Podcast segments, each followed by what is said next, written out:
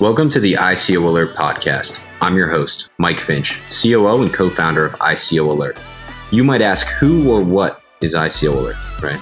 Well, we're a team of 14 cryptocurrency enthusiasts and entrepreneurs here in Pittsburgh, Pennsylvania that want to see this industry continue to grow. ICO Alert is a company that aims to help move this amazing industry forward. So, if you invest in this space as a retail, accredited, or institutional investor, we provide tools and resources to help you do so. You are an ICO or STO, we offer consulting, marketing, and much more to help solve problems that you face in fundraising for your, your new project. We provide content for you to watch, read, and listen to, collect tons of data on every ICO that has ever existed. So if you'd like to connect, feel free to drop us an email at team at ICOalert.com or tweet us at the username ICOalert. You have questions for me, feel free to tweet me at that Finch guy.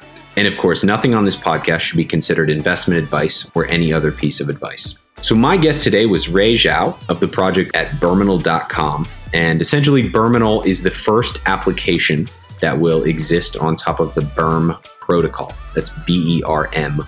And it's Berminal.com, B E R M I N A L. Uh, Ray comes from IOST, where he was a co founder. Uh, and essentially, Berminal Com, the application is looking to solve the various bias problems that exist, specifically the cryptocurrency or blockchain industry here to start, uh, where obviously there's been all sorts of issues with biases, you know, related to different projects or, or people pushing things out that aren't necessarily true, um, that involve bias because of the inherent incentive model that exists within cryptocurrency.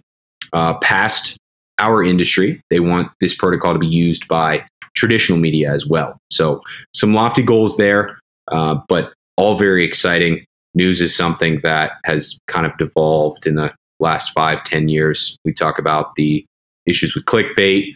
Uh, we talk about how Berminal is set up to change that at first for the cryptocurrency industry. And while we've been focusing a lot on different perspectives in the industry to help explain market sentiment and regulation and you know the future of this industry and this bear market we're in, I'm excited to to get back to the projects themselves.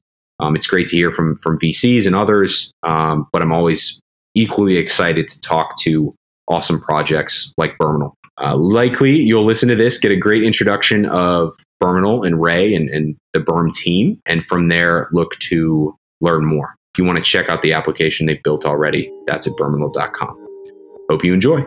Uh, listen, usually we start these out with a little bit of background. Uh, you know, stick to the human side before we we hit on the project. So, tell me and our listeners a little bit about yourself, how you got into crypto, how you got to Berminal, all that fun stuff.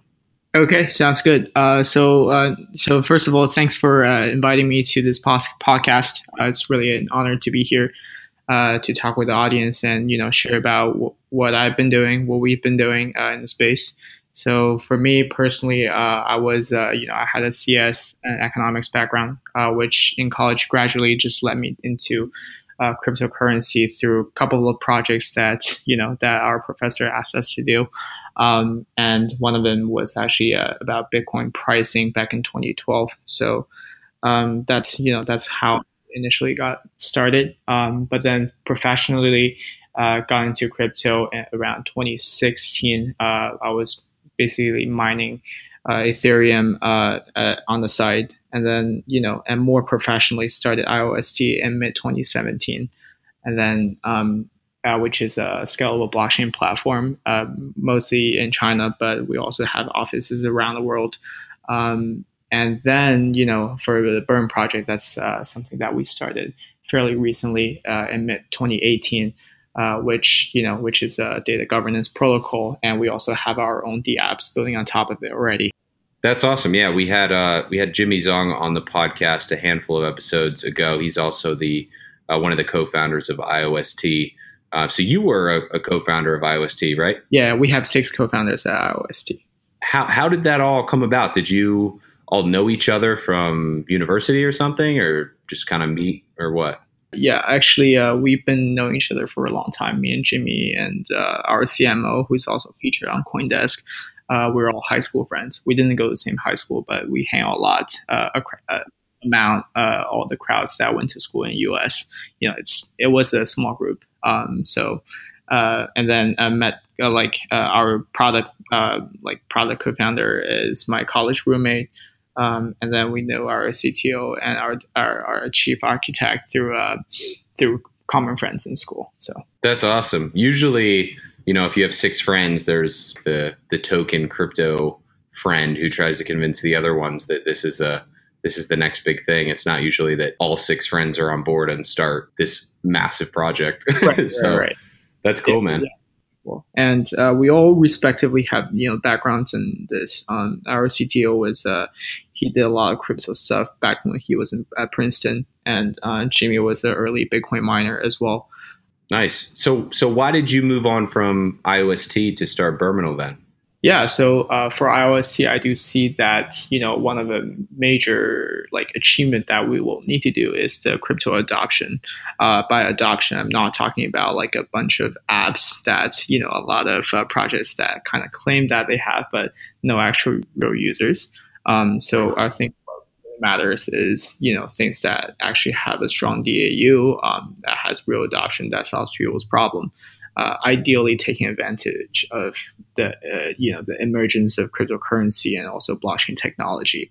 Uh, you know, I, I definitely believe in that. You know, like uh, when the technology is stagnant, the, the market will gradually move to equilibrium. But you know, when the newer technologies, say like crypto and uh, blockchain, kicks in, that kind of shift the equilibrium point uh, a market that creates more opportunity. And I think right now it's the best timing. So, you know, instead of, you know, uh, kind of still kind of build something that doesn't really have a real usage, uh, I'm, I think I want to focus on building something that has a real adoption, right. great retention rate um, that actually solves people problem. Ideally, have a really high frequency of usage in people's life. That's where you barrier of your business and also you know just build things people want just kind of go back to, you know, it wasn't, bull, it's not a bull market anymore. So like, you know, you really have to go back to things that really solve people's problem and so on and so forth. Right. Exactly. Well, that's awesome, man. So, you know, the Berminal project is is very layered. It can be complex, but just kind of give us a, a broad overview of of Berminal and, and uh, you know, kind of the the, the Berm protocol uh, that you guys are working on. Sure. Uh, so a couple layers layers of things. So uh, we do see that there's a strong opportunity uh, to build something in the you know in the in the data and in the content space, which you know uh, I, I think primarily there there are two thoughts. So a is that we see uh, you know Steemit. Right, Steemit is doing great in terms of building the community and use tokens to incentivize people to provide content. Um, however, we also realize that this creates a big problem where you know, if you incentivize all the uh, customer who contribute contents, that basically also getting a lot of scam uh, spammers, where they just post contents in order to earn coins and stuff, which I think is actually a huge problem uh, on Steem and, and, also a lot of other uh, platform that incentivize people to post um, contents to earn coins. So instead, uh, we we you know I was I was a big fan of uh, there was a uh, I remember he's a French philosopher, Montesquieu, right? So like he basically created the idea of that you kind of have to segregate power into three ways, so that you know one kind of control the other, so such that we create this uh, equilibrium. Uh, where in uh, Berm Protocol uh, we do have three ways. Like one is the content contributors, and one is the content consumers, which is basically the reader, and um, and we also have people who kind of govern the uh, the dynamic, which are the kind of like the curator or dish content distributor. So we create these three ways such that we incentivize we focus on incentivizing the distributors.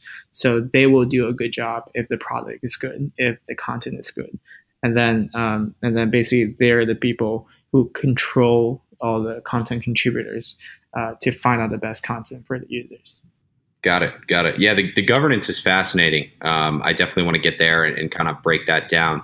Um, for those who don't know, Steemit was really the most successful social media platform of sorts in uh, the the blockchain space so far. Where yeah, so far, so far. Uh, obviously, there's there's been a lot of iterations, and, and Berminal will be one of those. But the the the shift of sorts is that on Steemit for those that don't know, uh, as you you comment on things or post uh, articles, you can actually make money in, in doing that. Whereas previously, it was uh, you had to spend money for uh, that content, that data, that that information, right? Which um, you know, I said this off air, but I, I think your white paper is probably one of the best I've read, just as the the context is presented and the flow of uh, the flow of information about the project is presented in a short 15 pages. So those that listen here are interested to learn more, go you know a bit deeper than we're going to go. Read the white paper; it's a great read. And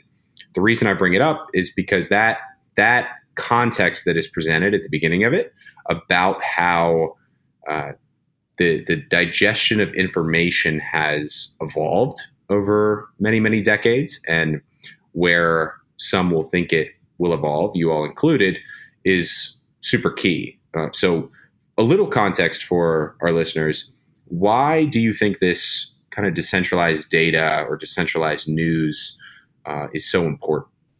Um, so yeah, like uh, there are a couple of things that I I found so so interesting because uh, if you look into a lot of uh, different 2C application, 2C as in you know facing customers, consumers, um, you know um, the best way to build this type of barrier is to create something that has a high sticky like you know usage, and also it has to be super frequent. And you know if you really look into all the apps, and uh, you know one of the good thing is to build something that's related with content, related with news that really occupy people's time and uh, people enjoy reading it, watching it, stuff like that. Um, so that's why we think that this area has a strong, you know, potential.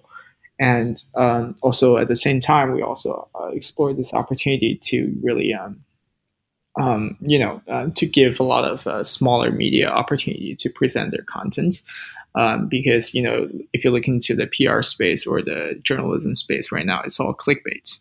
Um, it you know it's all kind of occupied by uh, bigger guys that you know that recruit a lot of uh, um, like you know journalists that create um, clickbaity clickbaity contents uh, we think that you know this is definitely not the best way to do it in a way because um, in the traditional business model they have to do that because they their entire business relies on uh, advertising revenue and clickbaity uh, contents reduced uh, uh, results in higher revenue in the advertising. Uh, however, in our in our case, we basically create this kind of a mechanism for all the you know like so a like all the readers they're you know they're part of the uh, uh, they're part of the owner of the uh, entire uh, you know uh, content platform, and so this will save a lot of costs in terms of uh, the user acquisition, um, and at the same time, like because user all, and all the readers are part of it, so they will they they they look for contents that are meaningful and uh, they appreciate the contents that are meaningful. So this really creates a better way to um, to produce better content that are you know that are more to what users need uh, that are you know that has more quality. You go on the the traditional mainstream media sites wall street journal whatever and either you have to pay to read the full article or you have to click out of you know four or five uh, advertisement pop-up kind of things that come up. And then you get there and you realize to your point that the the headline uh, that they originally put together that kind of nabbed you and, and, and you know made you click uh, is not anything like the actual story is. So that's that. Yeah, that's that's a huge need, and being able to reward people for that, um, I think, is kind of that next evolution of the way that uh, news or content is handled or, or digested.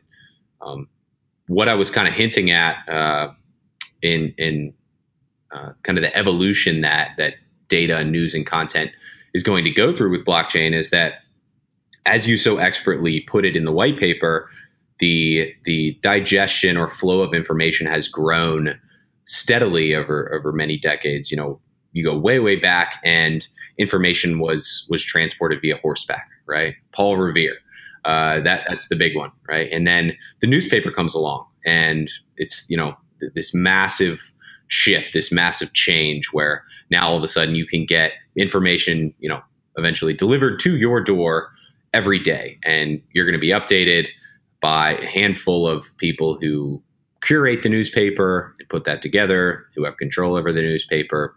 That's next. Obviously, TV and radio come so that uh, you can get this at, at, you know practically any time of the day. Uh, the most recent, the internet, that comes. You've got smartphones now. Basically, any information that you want in the entire world is available. And uh, you know, uh, Elon Musk on Joe Rogan's podcast was talking about this in relation to the neural network that uh, they're you know claiming they they have ready, in that we really have a, a, a big problem in the way that we digest information, and there is so much out there that uh, it's it's really impossible to know all of the happenings uh, when you think about news being a piece or, or digest all of the content that's out there and available. And it seems to me that it's getting to a point where, uh, unless we get some sort of you know technological breakthrough like a neural network where the the input of data or news or content or whatever you want to call it um, f- is increased and flows more smoothly, that the this finite, this scarce uh, amount of data input or news input that humans can receive, that's incredibly valuable to a Wall Street Journal and these other companies. So it, it you know, if you if you look at it in the context of uh, the flow of information over over a long, long time, it makes sense that that you know you should now get uh, paid to digest this information from from folks. So that's part of it. But then obviously, you know, as you said, you guys are going further too to, and we'll talk through that on the governance side to to make sure that um, people are getting what they want, right? And they're able to have a say in what they want, and they're not receiving biased information uh, from you know from a mainstream media source or whatever the case may be. So right, hundred percent, yeah, that's you know that's the point. And uh, we'll, we'll definitely talk more about like how this type of uh, equality or uh, you know unbiased uh, is achieved in our protocol later. So right, right, cool. Well, break down a little bit uh, more for me the three different layers uh, that you guys have. You, you break it down in your white paper as the application layer, which is the Berminal client, right? The news client that you can see today if you go to berminal.com. Uh, then you have the, the protocol layer, or what you call the Berm protocol. And then you also have the blockchain layer. Um, so just kind of, you know, broadly explain how, uh, go a little bit deeper on how each of those are functioning. Yeah, sure. Uh, so uh, to put it super simple, um, you know, like uh, the application layer is a UI. It's you know, it's people who build the you know the the application on top of it. Uh, in our case, it's Berminal application, which is a news and data platform uh, for blockchain and cryptocurrency news. Uh, it talks about you know it shows and sends push notification to our users about um, like uh, the major adoption, major movement, market sentiments, um, like uh, things that are you know or opinions from the you know industry leaders. Um, so these are a couple things, and other than that, uh, you know, you could also build like say uh, joke apps or you know like um, something that's purely for for you know something like 9GAG uh, and yeah, you, can pretty much build whatever things on top of the uh, in the application layer. So that's primarily the UI. That's where you handle the interaction with users and display of information. Um, so to become a then basically we also have the incentive for users to become the application layer on Berm protocol because um, you know uh, you can basically get free contents through the usage of Berm protocol and then you, you have content to start with that kind of solve the chicken egg problem for all the early stage startups. And then um, that's A. And B is that um, uh, for the protocol layer, that's basically where the uh, unbiased, uh, uh, like how we make news unbiased and how we incentivize um, our like uh, distributors and also content contributors, and also potentially all the you know all the readers through the token economics. That's where all this uh, crypto economic thing happens. Um, for the blockchain layer, that's essentially you know uh, because Berm protocol relies on blockchain to play with, right? Uh, we can do this on Ethereum, we can do this on EOS, we can do this on IOST, but you know there are some select reasons for selections, and uh, essentially for Ethereum, we definitely don't want our users to pay for the gas fee and stuff like that. Um, so it makes sense to have something that's more scalable, uh, which basically will you know which basically makes uh, Ethereum not really a possibility uh, solution, you know, not a possible solution for our case. And for uh, IOST, the, the good thing is that it's you know it's super scalable um, and uh, it's good to store uh, news and content data and stuff. Um, and then at the same time, like it's you know it doesn't require our users to pay for a fee. We can basically just stake uh, some IOST tokens to get the you know get access to this network. Um, and so you know that's a primary rationale. Um, but you know obviously we're open to uh, look into um, like all different possible options and find out the best fit for the protocol. But obviously, as a protocol, it's primarily handling the crypto economics and the incentive part. Uh, so you know, obviously, if we do want to, we can also build that on Ethereum. Like it's platform agnostic. So gotcha. And okay, so you've got Berminal, Berminal.com, right? That's the application layer. That's the the client that you you see today. So let's start there. Um, look, you know, if you go to Berminal.com, you're looking at the site. You've got uh, pricing on looks like about 1,200 coins. You've got all sorts of awesome uh, featured news. You've got airdrops, um, and then you've you, you know you've got uh, kind of all of those together in one. So, Berminal, what kind of users uh, do you guys have on this application thus far, and what are you guys thinking in the future alongside Berminal as a separate application. Right, right, right. So uh, for Berminal right now, we started this with uh, you know it's kind of like the toy on this uh, protocol, and then um, it's really cool because it really becomes a major um, type of uh, you know information source uh, for me myself, for a lot of friends of mine who are also in the space. Uh, if you look at um, you know uh, what's his face, uh, Michael Arrington, the co-founder at uh, Coinbase, uh, not Coinbase, sorry, I mean TechCrunch. I believe he's sure he's using this every day, like sharing news, so on and so forth. Uh, and a lot of uh, other like industry big people like uh, Eric Meltzer, uh, Dovey, um, Dovey Wan from uh, she used to be at uh, DHVC, which is uh, one of the best crypto blockchain VC in, in Silicon Valley. Um, yeah, so like you know, it's it's a pretty useful, handy application that you know kind of give people uh, the most updated information uh, in the crypto space. So we thought that we, we you know, I, like we, we initially thought this is quite useful, and so we built this, and it has received really good traction. Uh, we so we started off uh, only after two months we grew to like 400k uh, users just by you know uh, launching a lot of uh, campaigns and also like uh, you know bounty programs with our like early adopters. And then we're still gradually growing our user base and you see people are liking and uh, all the you know all the uh, like news and so on and so forth. They share it to social media. Uh, it, yeah it's a it's it's it's something that people want. And obviously for news like blockchain news that's something that they require uh, you know that's super sensitive that that they want that kind of uh, you know like uh, fairness and uh, unbiased coming on from the source of news. And that's where we think, you know, Berm Protocol uh, solved the problem a lot. That's insane. 400,000 users. I mean, that's, you know, obviously significantly more yeah. than, than most. I mean, I, I just looking at the latest data, that is more users than probably all applications out there that, uh, you know, that, that ran an ICO last year or, or thereafter. So that's, Oh, 100 like even even given the market condition right, right now because you know if you really look into a lot of uh, data like basically the, the visits for uh, for you know for many crypto sites have you know basically not only halved like they probably like you know uh, they, they probably cut like 90% from from their peak. So. right. Yeah. That's wild man. Congratulations on that front.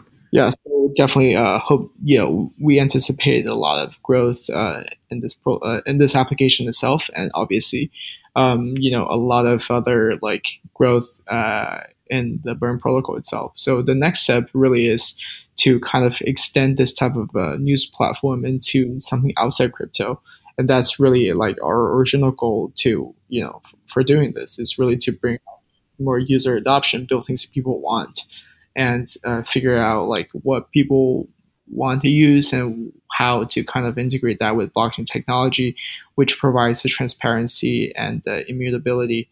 Um, and then at the same time it's about you know bringing crypto into those people and try to get them, get them access so for us, our next step is really to build something that you know everyday people would use, and also you know kind of evangelize the idea of uh, cryptocurrency, and uh, you know, and hopefully they'll, they'll they'll like our application will become kind of like the uh, entrance for them to enter the space.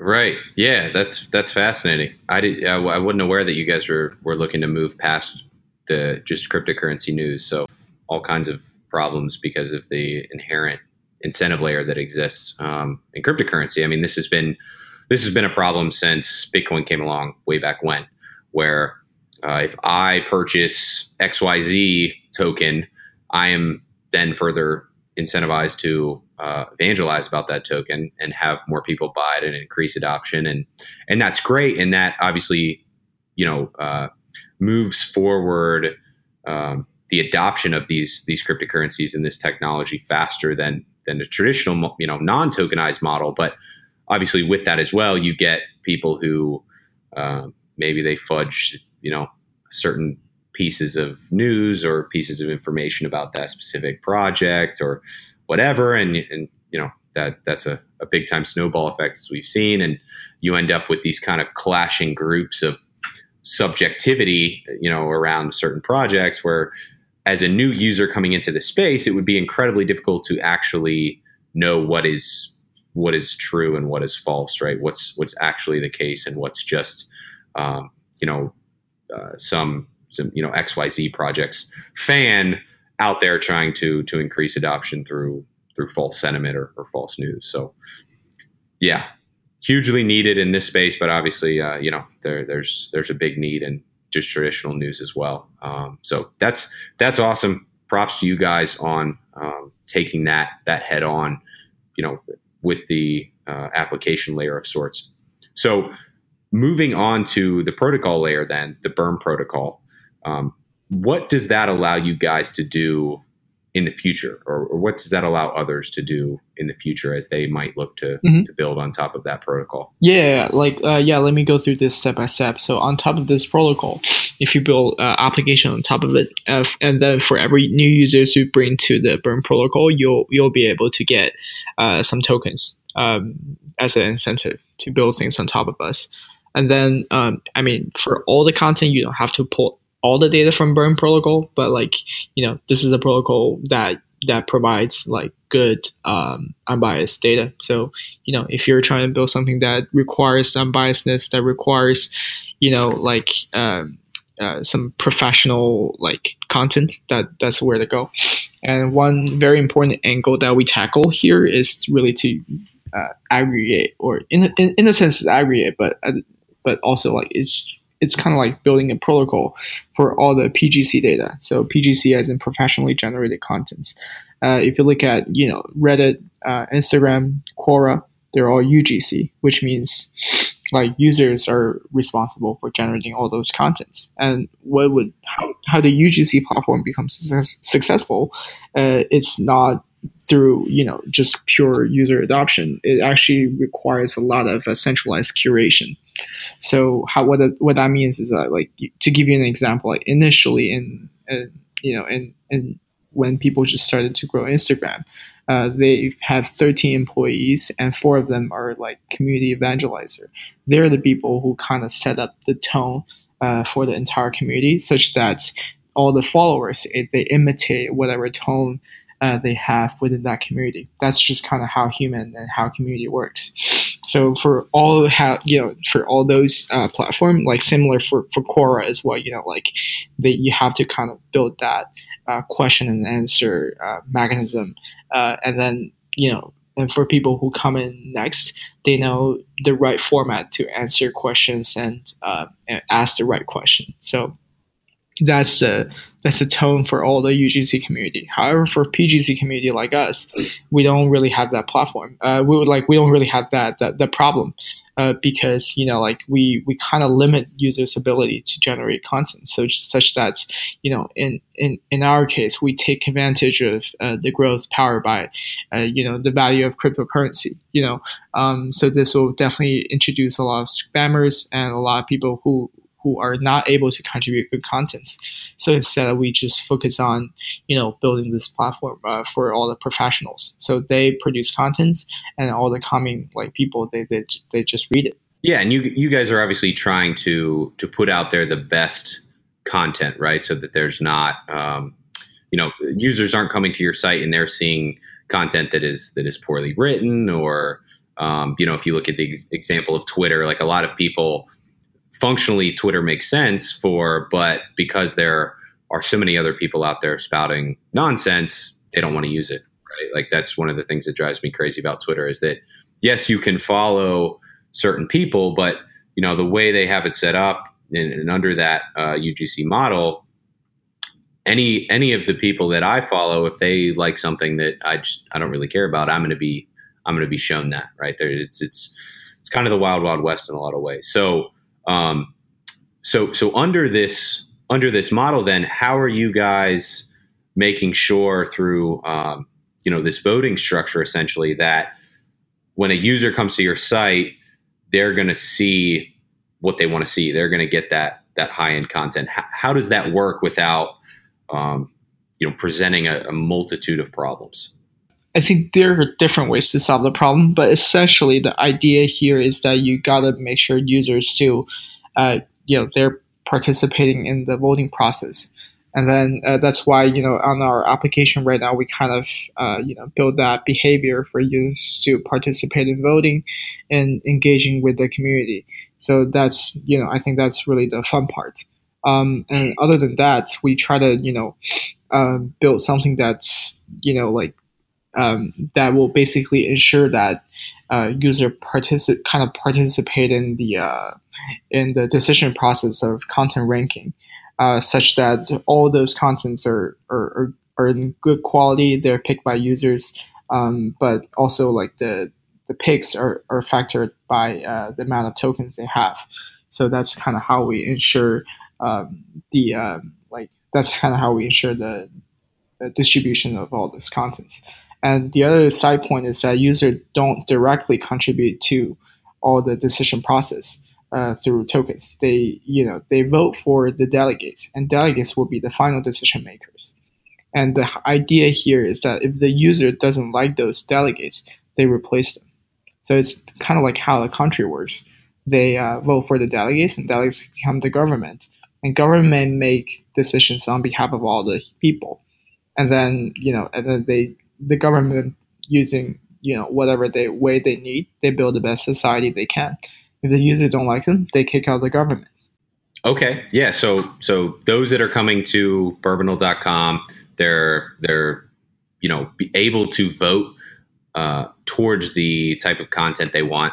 Uh, you know, like you said, and introduced uh, this delegate who is the one that the users are voting for. So that kind of gives that gives you all the control to make sure the, the the application doesn't devolve into uselessness, but also still gives um, that vote to the user. So there there's the there's the user obviously. Then there's this delegate that um, you mentioned, and there is there is a third user as well within the Berm protocol. Is that right?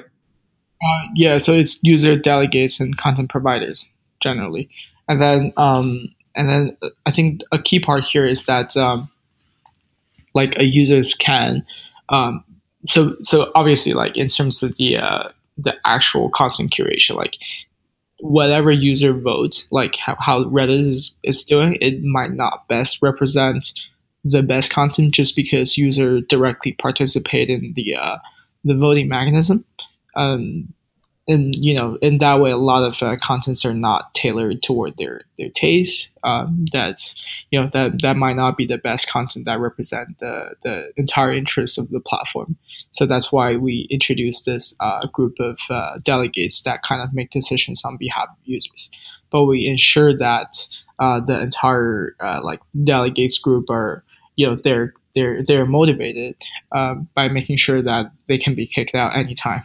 So so yeah, that's kind of the how the protocol works. If I'm a user, I come to Berminal. Uh, I'm able to vote for these delegates. What does that process look like? Is it super complicated?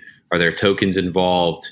Um, you know, obviously, most of the, the, the users on Berminal are going to be these uh, you know the people digesting this this content, this news. So, um, how does that occur? Yeah, sure. So, uh, so essentially, all the users are are there to you know uh, they so basically we, it like interaction wise, uh, it'll just be a voting process. You know, it doesn't happen every day. It probably happen every week or something, and then they just find out that like who which content they like the best, and then uh, we also have we will combine some data for all the uh, for all the delegates, so such that users can see their performance pretty easily. Okay, give me an example of uh, who or what this delegate might be. Like, is this is this a person? Is this an organization? Is it a, a company in the space? Like, who are these users voting for usually? So initially, to bootstrap this entire thing, we basically work with, uh, you know, reporters uh, with in the space. Like uh, a lot of our reporters or delegates right now at Berminal, they're they are like in, experienced industry people. They worked at Cointelegraph, they worked at uh, CCN, they worked at CoinDesk, places like this. Uh, and also like uh, some uh, content editors they previous who previously uh, contribute contents to uh, say Forbes uh, and also Bloomberg.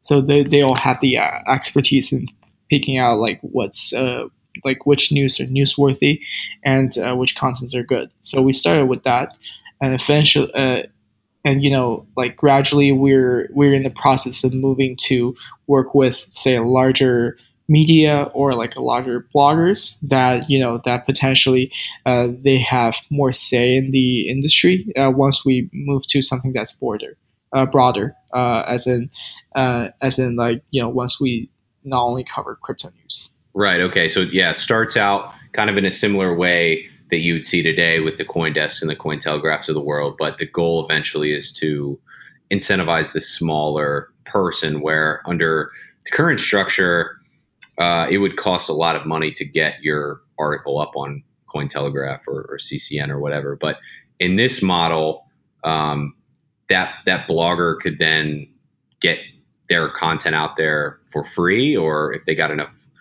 votes from the users? Like, how does that evolution work? Yeah, yeah. So essentially, uh, we we have a process of constantly looking for good contents to show our readers, and for all the things that are similar to the idea of advertising, uh, we will basically run this through. In the future, will be run through a uh, through a smart contract where uh, basically everything will be relatively transparent, and this transparency is needed in, in order to uh, build the trust between all the users and uh, and the like basically distribute all the revenue back to potentially back to users and back to you know content contributors. Uh, so that's that's how yeah. So basically, uh, we do have this kind of a fundamental for uh, all the for all the tokens, right? So like it's it's not a token that that only means voting rights. It's also, it also means potential, you know, uh, revenue splitting and so on and so forth. Gotcha, gotcha. And there are two different types of tokens on the Berm protocol, right? Yeah. So, uh, yeah, and in order to do this, we also have uh, you know the regular Berm and also the BMP that uh, that we're in the process of implementing. Um, having BNB and Berm like it's it's very important because uh, Berm primarily uh, legally it works as a utility token for Berm, which allows us to distribute that to our general public, and that allows us to you know uh, uh like in many countries it allows us to trade on exchange. And BNB is something that's you know uh, more or less in the gray grayish area. That's where it represents the ownership of the revenue. BNP is a security token, and then um, and the regular uh, Berm is a utility token. Got it. Okay, interesting. So what's other than other than those two pieces between the security token and, and the utility token? What does each token function as on on the protocol? I know in the white paper uh, you talk mm-hmm. about uh, BNP being vested for six months, I believe it was, and Berm is is almost kind of seen uh, as as like a lesser token. Yeah, I would say. Yeah, I would say Berm is like the cash, uh, you know, that's used to pay, that's used to, you know, transfer and you know incentivize people, stuff like that. And BNP is more or less like a like a like equity in in a sense. Uh, it's not really equity, but you know it, it acts like a community equity where you know they they potentially they could they could get um, revenue distribution and um, they would have the voting rights so. Gotcha. And and if you have berm you can upgrade it to that BMP. exactly. Yeah you it's basically kind of like an internal mini mini exchange type of thing. Gotcha. Okay so so why have two tokens versus just one that can do both? Regulation. Uh, regulation. Right? You're not supposed to distribute a security token to to a users through this type of uh, you know growth campaign whatsoever. But for a utility token, it's fine. Interesting. Okay, so it's not it's not necessarily. Um, needed. Yeah, man. I've been in space for a little bit, so you know you gotta know all the uh, tricks and all that. So.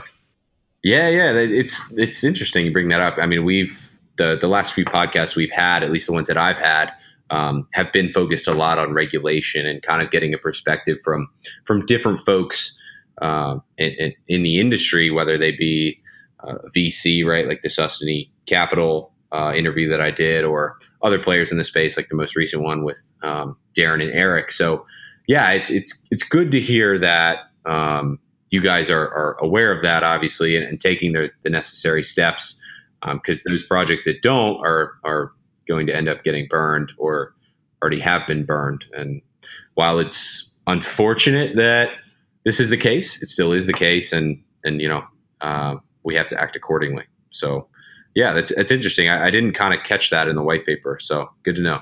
I do think actually that a lot of uh, security issue, uh, like you know, all the regulation issue is being, you know, to to my perspective, it's a little bit being too uh, exaggerated in the states. Um, um, I don't actually see that in many other countries. Well, they do have high regulation, but it's not really like you know uh, they don't go too specific into terms. Like so, it, I, I found that very interesting actually. So yeah, it's it's you know uh, it's the main topic right now in in the states and really in North America, even parts of Europe too. Where then, as you said, like you look at Singapore or Malta or a lot of these other countries where they're like, we we've got this figured out. We're leaving you all behind. So. Um, you know, we, we don't care about necessarily about security tokens, or we don't necessarily care about what you know your regulatory body says at some conference. And um, we're starting to see that in the data, right? Like there's a, a project called Elementus that just came out with updated data on ICOs, and they showed that in August there was actually the first increase in a, in a while of the number of ICOs and um, the actual amount that these these projects are fundraising. So, yeah, it's it's it's it's wild. It's very easy to get kind of stuck in your your area, right? Your plot of ground, and say, you know, the entire cryptocurrency uh, industry or blockchain industry will not move forward until the SEC, you know, figures this out, right? When well, realistically, yeah. that's not the case globally. In in well, in US, so exactly, exactly. So, yeah. yeah, like, uh, and also like from my standpoint, I, I found it really interesting that you know, uh, people tend to be more um, aggressive in in the countries that that they're not belong to, sort of. Um, so like you know, uh, for I saw many U.S. projects, they they can they're happy to do whatever they want overseas, and um, similar to Chinese projects, you know, a lot of China projects they uh, they they they're super low low profile in China, but they kind of do whatever they want in U.S. and you know and globally. Um, yeah, it's really interesting to see that. Right. Yeah, Binance is probably the best example. One of example for sure. They do nothing in China. Well, obviously people know them, but most people use uh, the local exchanges. Um, but yeah, like when they you know kind of uh, get out of China, they do whatever they want, and just got super aggressive with growth with uh, all the strategy, which I know. I, I, mean, it's great. So right, yeah. Very cool. Um, well, let's talk a little bit uh, more about the, the governance aspect here. Um, so, voters are you know, users are voting on the content they want, right? They're essentially through this delegate system.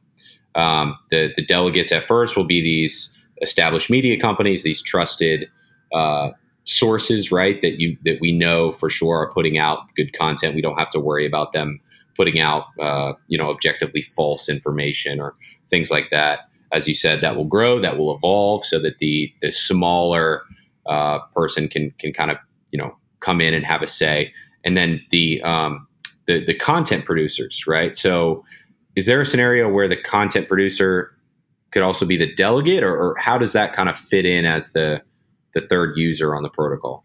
Yeah, I, I get what you're saying. So I yeah, a lot of uh, community members, investors ask us these questions as well.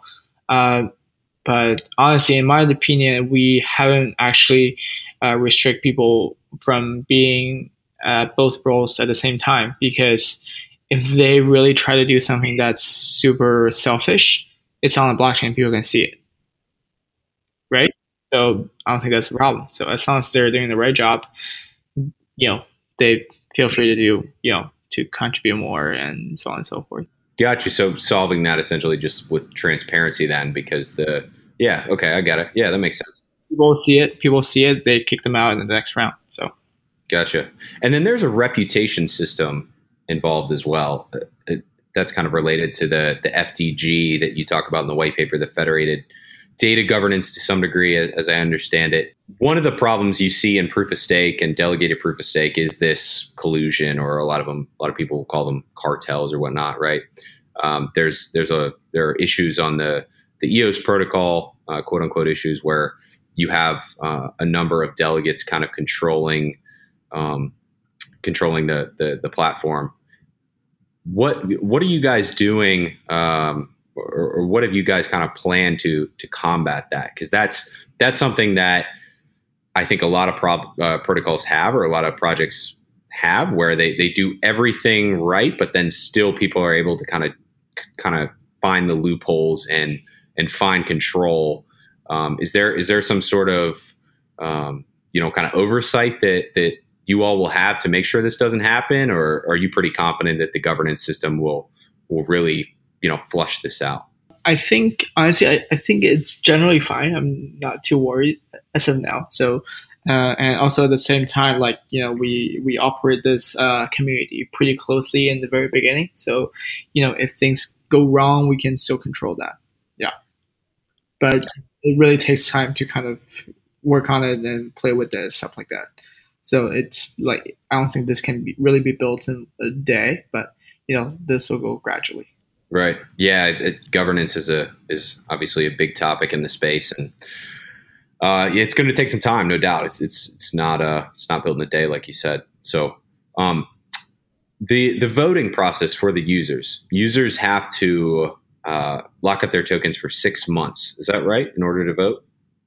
Uh, right. So that's kind of what we're thinking about. I think for that one, like we, we still we're still flexible. So not not really flexible, but uh, like we still need to have more discussion because you know this changes as the regulation changes, and obviously this depends on this varies by countries as well. So. Got it. Got it. Okay. Yeah, because six months that's a that's a long time. If somebody's taking their Berm token.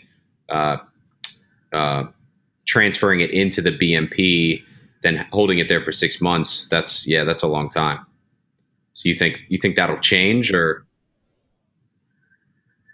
Yeah, I think I think it's I think that's generally fine, and um, yeah, but but but but I guess oh, time will tell. So there was one piece in the white paper uh, where you guys talk about the ability to uh, censor false or or kind of inappropriate content or data, right? Um, especially at the beginning, totally understand the the need to um, kind of make sure that the the application doesn't run away from you, right? That's not the goal of of Berminal. You need that that kind of incubation phase to make sure it's working like it should be. Um, but as as it continues to develop, will the Berminal team still have the ability to censor that quote unquote false or inappropriate uh, news or content? And how do you kind of qualify this news and content as inappropriate or false without um, doing too much censorship? Right. Yeah, yeah. yeah. Um, so, a couple of things. Uh, I think I s- still sort of uh, yeah, you know, like we we do like for for all the like you know customer presenting thing right now, we do have censorship, but in the long run, I think the censorship should go to the uh, supposed to go to the application layer versus the protocol layer. So on the protocol layer, you know, the blockchain is fascinating just because you know it doesn't require censorship or you know it's censorship resistance in a way. Um, so in in that regards, I you know like we kind of just leave that you know we leave that open and um, yeah so so you, you don't like you know on the protocol layer um, it's like we we don't we don't check anything i think that's the beauty of the protocol layer but on the application layer uh, yes we do like you know for the Berminal app itself yeah we do some censorship for sure we make sure things are right we make sure you know um, it's factual um, yeah but um, but I guess in the long run, uh, we are not trying to use this type of uh, a, like protocol to solve fake news problem. Like it's we we solve bias problem. We don't solve fake news problem. I think for whether it's something fake or not, like you know, it's it's just really hard to tell. Um, and you know, that's that's my take. And kind of like you know, like whenever people vote against this content, then it, it, it will all be transparent on chain. So like, you know, like it, people will see it. Really, as I see it, and, and maybe this is completely wrong. Let me know if it's it's completely wrong. But you guys are trying to to build an experience for, uh, you know, readers for for uh, you know people looking for info in the cryptocurrency and blockchain space. Um, you're trying to build something better that's currently out there, but um, you're also trying to do it in a decentralized manner so that it's fair, right? Um, so so it's it's kind of this different model where the traditional model that we've seen with EOS as a great example, or um, I think Tezos might also also fit this example, where immediately out of the gate, uh, this you know this project becomes decentralized, and it's pretty much like, hey, here's the code, do with it what you want. Um, you know, we we're not going to touch it. We are as basically as fully decentralized as possible. Um, whereas in this model, it, it's that understanding of saying, okay, well, here's the problem. If the if, if the solution is all the way over here, you know, if we're at point A and the solution's at point Z, we understand that there are going to be some first steps that need to be taken in order for uh, basically the application not to to devolve into into uselessness, as I said earlier, um, but there's still obviously plans for for that decentralization. So in, in kind of thinking about that, like what have you seen with with other projects that, that haven't done this correctly or projects that have done this correctly? Like how did you guys kind of come to this to this model or, or this setup, this strategy? Um, yeah, a couple things. I think uh, one of the things is really to become the first one uh, in, in whatever you do. Um, I think that's super important. And uh, to become the first one, uh, it's helpful to be early. Um, and you know, it's helpful to do something that people haven't really done. Um, so I'm honestly not a big fan of imitating what other people are doing. I think, you know, if uh, I think this is a theory where you know if you kind of imitate what other people are doing, people will just gradually become competitive, even even they previously are not, and then they're they're kind of just you know grow a lot like each other, and then they become indifferentiable, and basically both get worse off uh, by imitating. So not kind of imitating, um, and uh, and you know I kind of uh, you know and we I mean, not only me, but like you know, we all we as a team, we all we're all big fan of uh, building something that's actually useful. Um, so um, yeah, that's why we uh, we're doing this, and uh, with a super hands-on manner. And again, like I kind of see this entire like adoption of cryptocurrency as running a UGC platform. Like although our our our protocol is it's more tailored toward PGC network, but you know the entire thing, you know, it, in the end, it's all about user spacing. It's all about community building. Then that basically means you have to do something centralized first and kind of demonstrate to other people how things should work. And then you kind of build that community and build that imitation behavior by other people. You know, uh, this is a different imitation than, that I'm talking about previously. You know, like you when it's a competition, you're not supposed to imitate other people. But you know, when you're doing this community thing, you ha- you have to you know kind of give out all the users a feeling that you know that they know they should fit into. So uh, that's why we're doing this in a super centralized manner first, and then we hope to you know find out the best partner and uh, you know enlighten the best uh, entrepreneurs in the space to do the same things with us. And really, the goal is to you know uh, build the crypto adoption in, in the end. That's fascinating, man. Yeah, that's that's super fascinating. Um, so, past the the the tech of uh, Berminal and the Berm protocol, what's the overall plan for adoption? And um, you know, obviously, a, a, big answer there are rewarding users and authors for for participating in this new content ecosystem of sorts. But but how does that all work, right? Like, why are you guys so confident that you'll be able to go from four hundred thousand users to eight hundred thousand to you know a million and onwards? Yeah, like actually through the last month, we've been uh, we've been slowing down a little bit purposely just to build a better product. We just recently repolished our application. Uh, we made a lot of experience a lot better. Um, and right now like it's just you know we saw we saw this market. It has been proven uh, by through other ways in other markets. And we know that this type of incentive uh, referral kind of thing works. Uh, and we do see this as a great opportunity to do something on blockchain so. So i'm a i'm a i'm a user. I go onto Berminal i'm able to receive rewards. How is how does that reward mechanism work um, so you use it if you if you do it right now, like you know, whenever you answer the right questions in the app, you get some tokens. If you refer more users into the protocol, you get user you get tokens. Gotcha. Okay, and then what about the uh, the delegates and the authors? How is that broken up?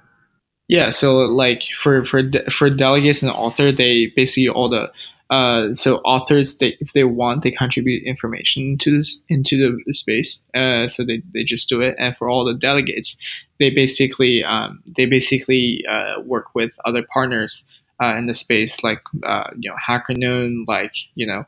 Um, like all the crypto websites, like Crypto Briefing, we basically work on this, and then you know some of the news are from like those sources, and we kind of give them credit back as well. Um, yeah, so they're all incentivized with tokens. Um, for some of the editor right now, they, they they could also get some fiat stuff like that. Okay, the tokens are are the are the tokens coming from the users who are voting for them, or so basically we have a big pool of token, and it's basically you know kind of see this as a mining process, if you wish. Yeah, so like that's uh, that's a part of mining process, and you know once we build that build out that organic growth, then that's kind of when we can slow down in giving out our tokens. It's it's it's just like Bitcoin, you know. Like initially, you you give out a lot to all the miners, and you gradually slow that down as the as the value of the tokens yeah. increase. Right. Got it. Okay, so those tokens are coming then from the the team, you all, as incentive. You mean the all the initial right? Those are the you those are the tokens are that we meant. Yes. Okay, gotcha that's yeah, that's that's interesting. And and then from there, how does Berminal kind of make its money? I know you talked about advertising a little bit. Obviously, you don't want to become the you know the Wall Street Journal of the world, where again there's four or five pop ups, or you know maybe they're not the best example, but so many sites out there, it's almost impossible to read the article because advertising is all over the space. How are how are you you know changing that up? I think you know just for Berminal itself, there are so many ways to make money uh, as long as you know, and when it's in crypto space, um, you know, as long as you build things that are tied to your core product that brings your traffic, uh, there there are different ways to make money. For example, like you know, uh, apps or you know, or even uh, you know anything that that it, I'm not saying that it has to be an exchange, but I'm saying that you know something like that, um, and uh, stuff like that. Anything that's related with the you know with the with the traffic and with your core users uh, build another product they're willing to pay they're willing to pay either for the good or services it provides or willing to pay the commission. Um, so that's kind of how i see it. Interesting. Okay. Yeah in the white paper you mentioned a, a hap uh, instead of a dap is that right yes uh, hap means hybrid. And wh- what is what exactly is that? Because i had never seen the the concept for a hap before. What uh, yeah like hap is actually a new concept that um, that we kind of just bring up. Um, like it's it's it's like basically you know like there's a problem with the decentralization scalability right now, and it's just you know it, I, I kind of personally believe that there is a like intermediate process that kind of sit in between. Yeah. I see. Okay, so it's that that hybrid app between fully centralized and fully decentralized. Yeah, that kind of hybrid solutions. Yeah.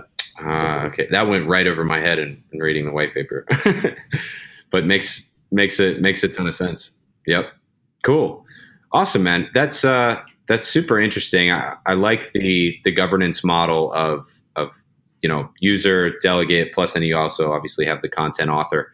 Um, so in looking at all of this and looking first at Berminal on the application layer, um, what are kind of your thoughts on the different groups that have emerged in the cryptocurrency industry? Because it seems to me like when I got into this, um, it was much different than you see today, right? Like back in 2013, 2014, um, you didn't you didn't have this kind of segmentation of of people based on belief, right? So like the most obvious ones are Bitcoin and Bitcoin Cash, but then you also kind of have your your Bitcoin maximalists and your your quote unquote altcoiners, um, and and it's I you know I I don't really know. Nor do I think anyone really knows if this is good or bad for the industry yet, right? Like the, the last thing we want to end up with is just a bunch of infighting and, and no innovation. I don't think that will happen, but what's what's kind of your perspective on the different groups that have emerged and whether or not this is this is positive or negative?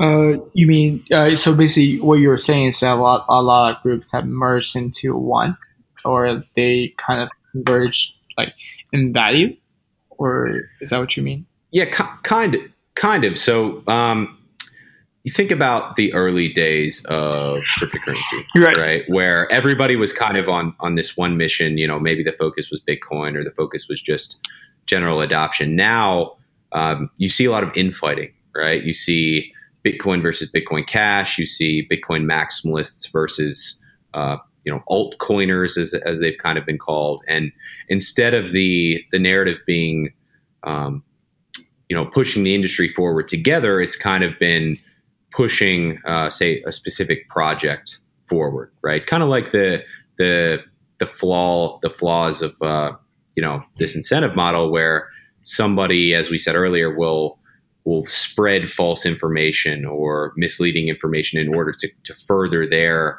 um, their project or their own beliefs about that project. So you guys are obviously in a in a unique position trying to solve a lot of these problems. I mean, what are what what's kind of your overall perspective on these different groups, right? Like, do you think it's okay that we have Bitcoin versus Bitcoin Cash, and a lot of the the mind space is, is on that, or is this super bad?